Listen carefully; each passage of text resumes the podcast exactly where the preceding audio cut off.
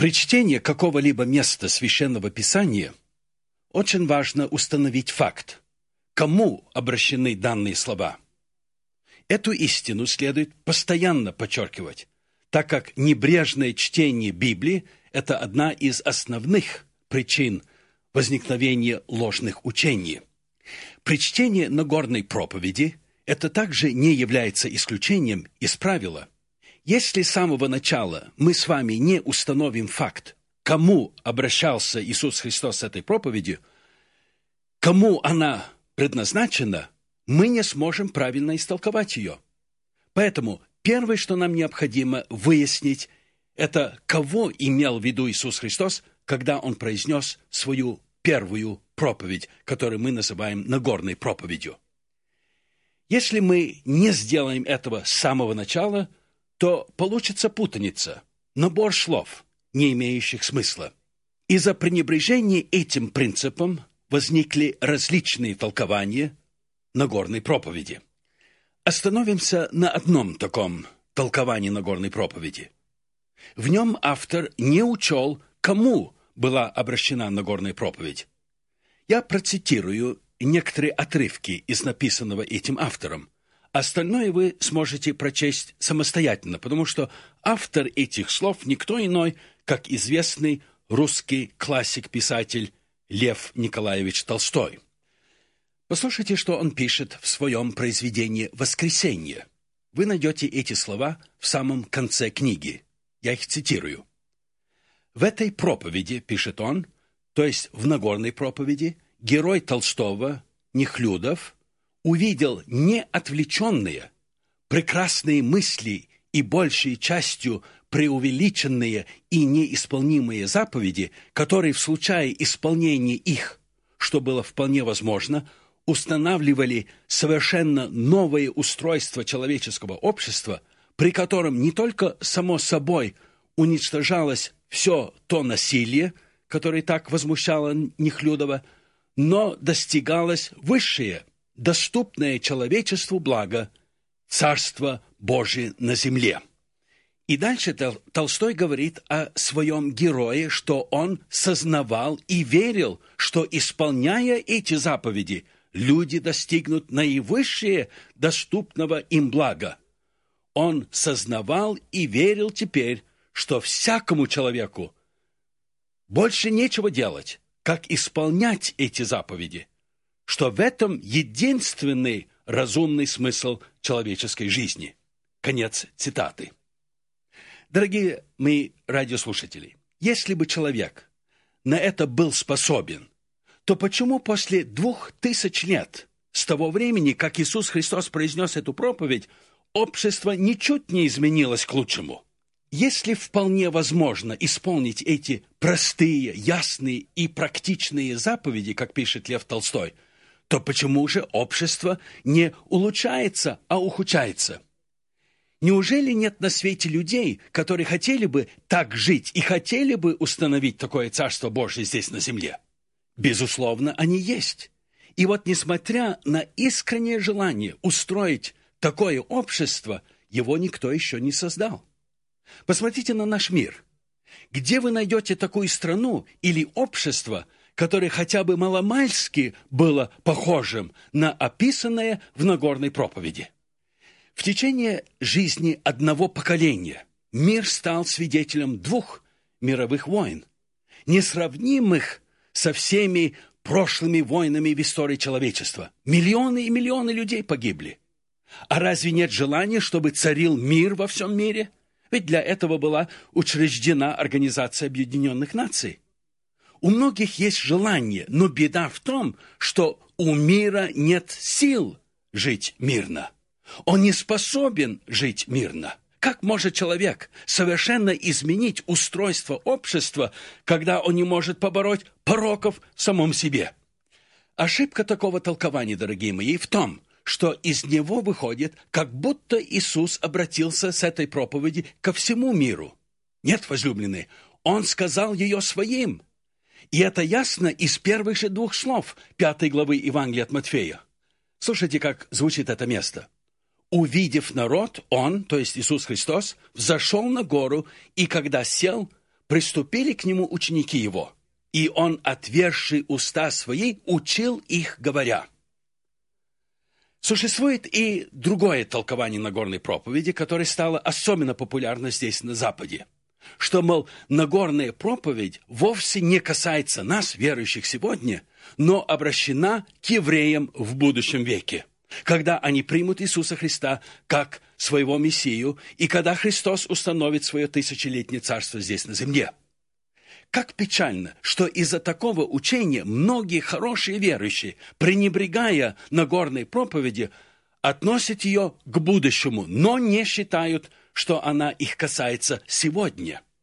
Опасность такого учения в том – что можно подобным образом истолковать и другие места Священного Писания, особенно, скажем, Евангелие от Матфея, и считать, что они относятся к будущему Царствию Божьему, которое будет установлено здесь на земле. Это явное заблуждение. Нет, Нагорная проповедь касается детей Божьих, живущих сейчас здесь на земле. Это одно из мест в Писаниях, который учит нас о том, что возрождение необходимо. Слушайте, вы соль земли, говорит Иисус Христос, и вы свет мира. Один только Господь Иисус Христос может соделать нас таковыми, и для этого Он умер и воскрес, чтобы дать нам новую жизнь. Без искупления такая жизнь невозможна. Никто, ни один человек в своем павшем греховном состоянии не может исполнить заповедей Нагорной проповеди. Чтобы исполнить их, человек должен переродиться.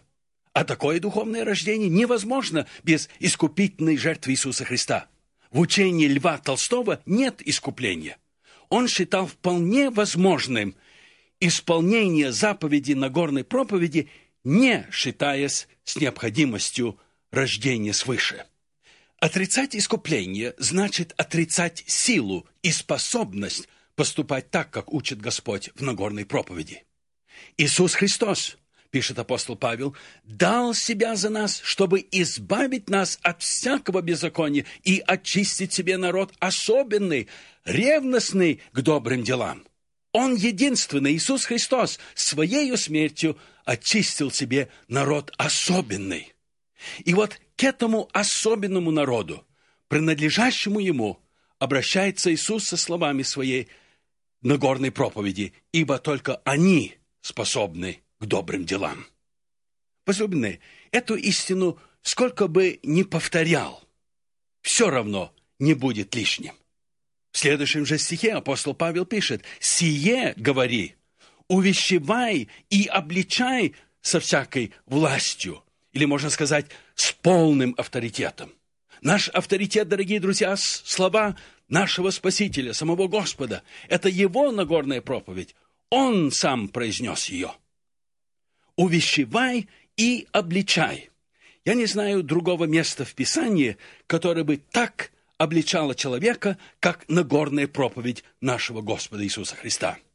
Например, «Любите врагов ваших», — говорит Иисус Христос. «Благословляйте проклинающих вас. Благотворите ненавидящим вас.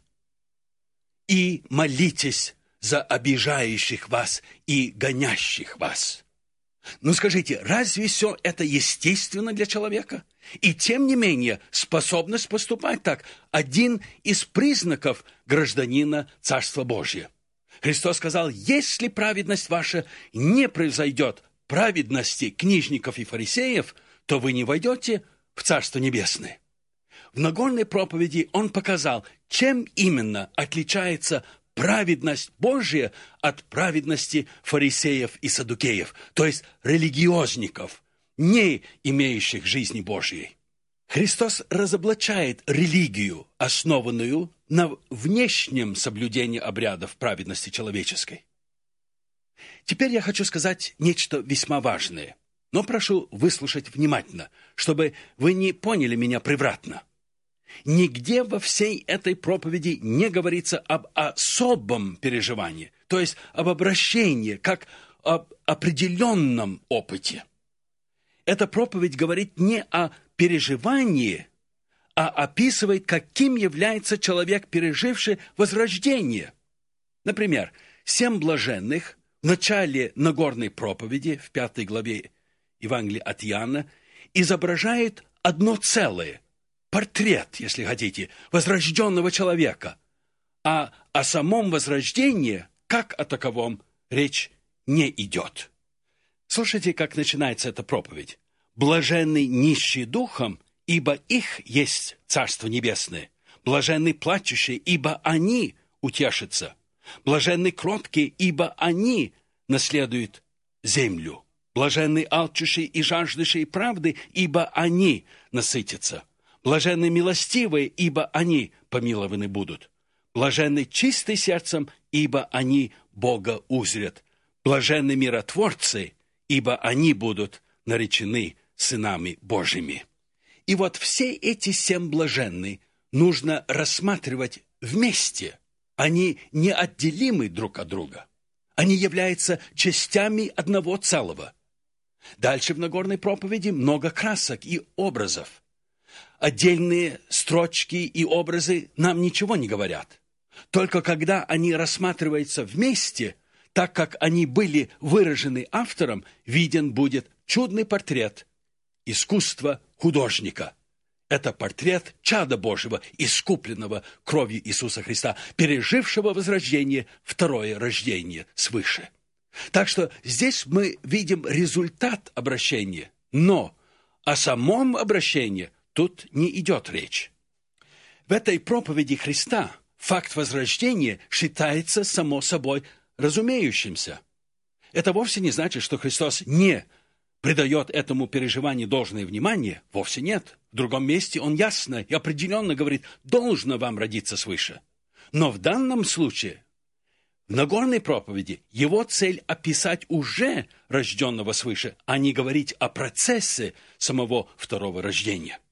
Так что возрожденному человеку нет надобности говорить, что он должен родиться свыше. Нет. Христос сказал эту проповедь, чтобы тот, который говорит, что пережил возрождение, проверил себя, спасен ли он, действительно ли он является чадом Божьим или нет. В этом и заключается цель Нагорной проповеди. И тут возникает один вопрос, очень важный и актуальный. Могу ли я надеяться на одно какое-то переживание, на один определенный момент и сказать, вот это было мое обращение? Насколько достоверно оно и надежно переживание. Например, в своем свидетельстве об обращении я ссылаюсь на пережитое мною 7 января 1935 года. Тогда я принял Иисуса Христа как моего личного Спасителя. Что я пережил возрождение именно в этот момент, у меня нет в этом сомнения. Воистину, это был тот дивный день и дивный час, о котором мы поем, когда Спаситель первый раз с душой моей в завет вступил. Я получил уверенность, что грехи мои прощены, и эта уверенность сопровождалась невыразимой радостью и счастьем. Но, возлюбленный, имею ли я право ссылаться исключительно на это переживание, как на достоверное доказательство того, что я чадо Божье?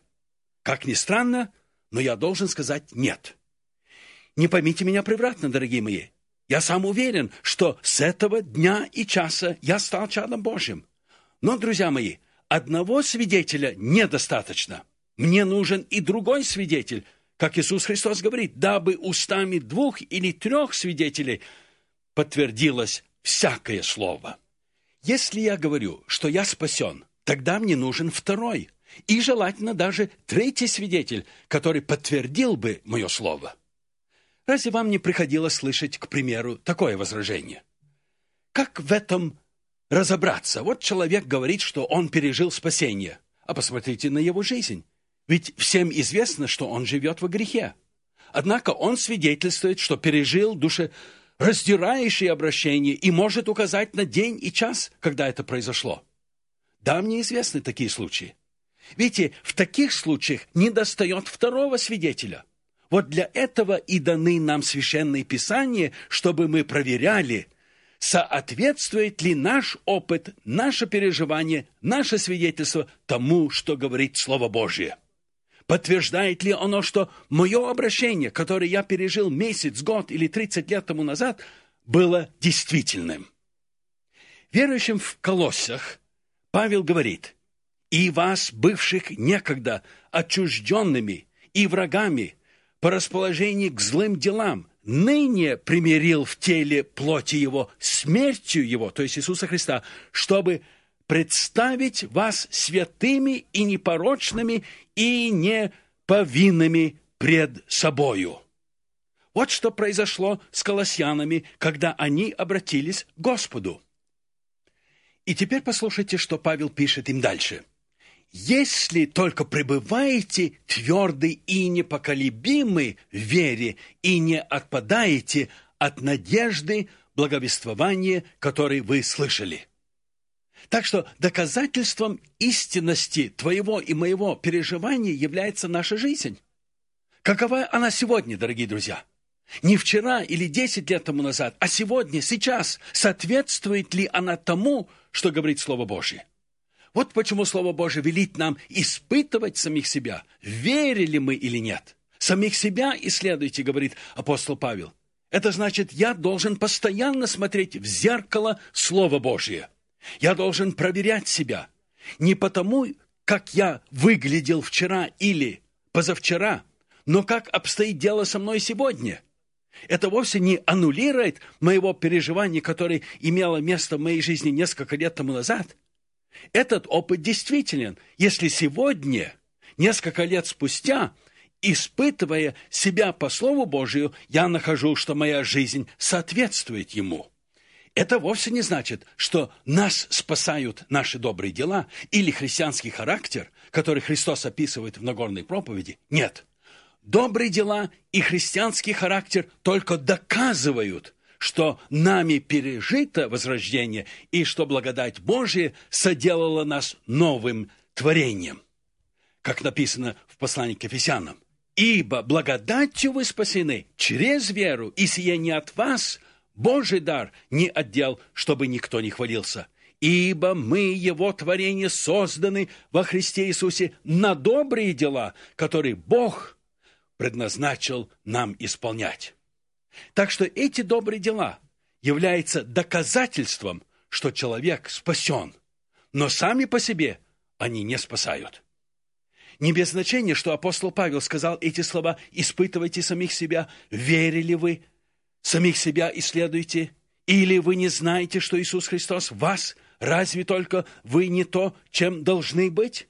С этими словами он обратился к церкви, которой он мог сказать «Непрестанно благодарю Бога моего за вас ради благодати Божией, дарованной вам во Христе Иисусе». И слушайте, что он дальше говорит им. «В нем вы обогатились всем, всяким словом и всяким познанием, ибо свидетельство Христово утвердилось в вас, так что вы не имеете недостатка ни в каком даровании». Церковь в Коринфе была церковью, которая могла похвалиться опытом и духовными переживаниями. У коринфян были и откровения, и пророчества, и языки, и истолкования. Словом, они были, как апостол Павел говорит, обогащенными всем. И тем не менее, через несколько лет позже, в конце своего второго послания к ним, в последней главе Павел пишет – Испытывайте самих себя, верили вы. Самих себя исследуйте. Уже в первом послании, когда он говорит о столе Господнем, он напоминает о том, чтобы они испытывали себя, и только после этого ели от хлеба сего и пили из чаши сей. Сказав это, возлюбленные, я ничуть не хочу уменьшить значение пережитого вами и не пытаясь внушить сомнение в ваше обращение. Нет – но для того, чтобы оно покоилось на твердом фундаменте Слова Божия, необходимо проверить, подлинно ли оно, по Слову Божьему ли оно или нет. Этот второй свидетель необходим, чтобы подтвердилось наше свидетельство. Свою Нагорную проповедь Господь заключает именно этой мыслью, когда Он приводит пример человека, строящего дом на камне, и другого человека, строящего свой дом на песке – и вот этими последними словами Нагорной проповеди нашего Господа я и хочу закончить сегодняшнюю беседу. Слушайте, что говорит Иисус Христос. «Итак, всякого, кто слушает слова мои сии и исполняют их, уподоблю мужу благоразумному, который построил дом свой на камне. И пошел дождь, и разлились реки, и подули ветры, и устремились на дом тот. И он не упал, потому что основан был на камне. А всякий, кто слушает сии слова мои и не исполняет их, уподобится человеку безрассудному, который построил дом свой на песке, и пошел дождь, и разлились реки, и подули ветры, и налегли на дом тот, и он упал, и было падение его великое. Какой из этих двух категорий принадлежишь ты, мой дорогой друг? Основан ли твой опыт на камне Иисусе Христе или на песке собственного воображения или же на переживании каких-нибудь религиозных чувств? Если твой опыт не соответствует тому, что говорит Слово Божье, то ты строишь на песке. А если это так, то обратись к Иисусу Христу сейчас. Ты можешь это сделать там у своего радиоприемника. И начни строить свою жизнь на твердом основании, на камне искупительной жертвы Иисуса Христа. Ты скажешь, неужели всю жизнь я строил свой дом на песке? Если то, что ты называешь своим обращением, не согласуется с тем, что говорит Христос, тогда ты строил на песке. Сегодня еще не поздно. Лучше поздно, чем никогда. Начни свою жизнь с Иисусом Христом сейчас. Ныне день благоприятный, ныне день спасения.